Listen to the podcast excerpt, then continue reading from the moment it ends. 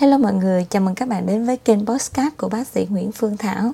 Mình là bác sĩ chuyên khoa da liễu và hôm nay mình muốn đề cập đến các bạn một vấn đề, đó chính là một số lưu ý khi kê toa thuốc có chứa corticoid.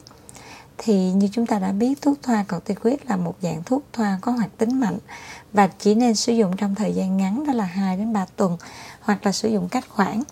Và khi đạt được hiệu quả kiểm soát bệnh thì thường chuyển sang dạng duy trì bằng thuốc có hoạt tính yếu hơn. Lưu ý thứ hai, đó chính là khi mà bệnh được kiểm soát thì chúng ta bắt đầu giảm dần số lần thoa thuốc. Ví dụ như thoa thuốc một lần một ngày, sau đó là thoa cách ngày và sau đó thoa vào ngày cuối tuần. Lưu ý thứ ba, đó chính là không thoa thuốc vào những vùng da đang teo, đang loét hoặc là có hiện tượng nhiễm trùng, ví dụ như nhiễm vi trùng, nhiễm siêu vi, nhiễm nấm, nhiễm ký sinh trùng. Lưu ý thứ tư, đó chính là không dừng thuốc đột ngột sau một thời gian điều trị kéo dài, vì có thể gây ra hiện tượng rebound. Đây là hiện tượng bệnh nặng lên sau khi ngưng thuốc.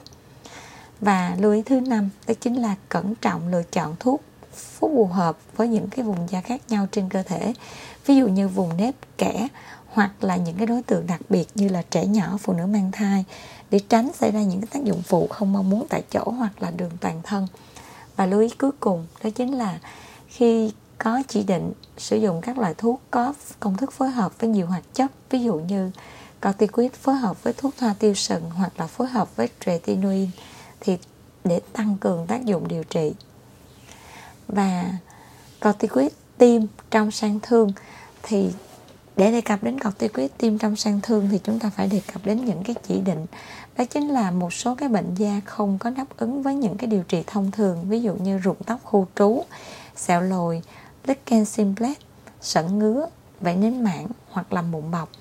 Và thuốc thường dùng đó là triamcinolone acetonide 2,5mg đến 60mg một ngày, và có thể để nguyên hoặc là pha loãng thuốc với nồng độ thích hợp cho từng chỉ định, từ 2,5mg đến 40mg trên ml. Và dĩ nhiên chúng ta phải đề cập đến những tác dụng phụ. Tác dụng phụ tại chỗ hay gặp nhất đó chính là teo da, giãn mạch, trắng da, tạo ra khối áp xe vô khuẩn và loét tại chỗ chích. Tác dụng phụ thứ hai đó là đường toàn thân, tương tự như sử dụng corticoid toàn thân. Và để lướt qua một số cái độ mạnh của thuốc thoa corticoid thường gặp thì chúng ta thấy nhóm 1 là nhóm rất mạnh, như là hay dùng có Clobetasone propionate, Betamethasone dipropionate, diflorasone diacetate, fluocinonide, halobetasol propionate. Đó là những cái nhóm 1 là nhóm thuốc mạnh, rất mạnh. Nhóm thứ hai của corticoid là nhóm rất mạnh: Amcinonide, Betamethasone dipropionate, Clobetasol pivalate, desoximetasone, diflorasone diacetate, fluocinonide, Amcinonide, Mometasone furoate.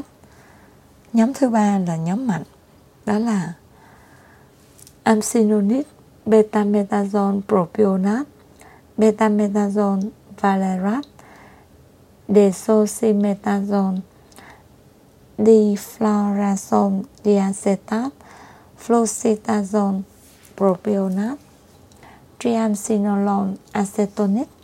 Nhóm thứ tư đó là nhóm mạnh trung bình: Betamethasone valerate, fluocinolone acetonide, flurandrenolide, hydrocortisone valerate, mometasone furoate, triamcinolone acetonide. Nhóm thứ năm là nhóm mạnh trung bình và yếu thì chúng ta có là Betamethasone propionate, Betamethasone valerate, halobetasol pivalate, fluocinolone acetonide, fluticasone propionate, flurandrenolide, hydrocortisone propionate,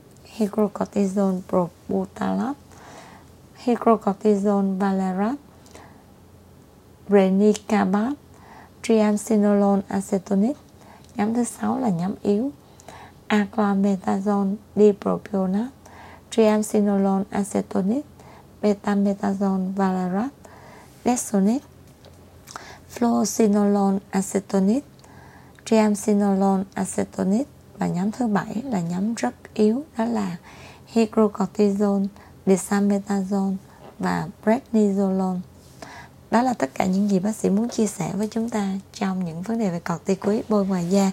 Nếu như các bạn thích kênh podcast của bác sĩ thì các bạn nhớ like, share và nhấn nghe liên tục các bạn nhé. Cảm ơn các bạn rất là nhiều.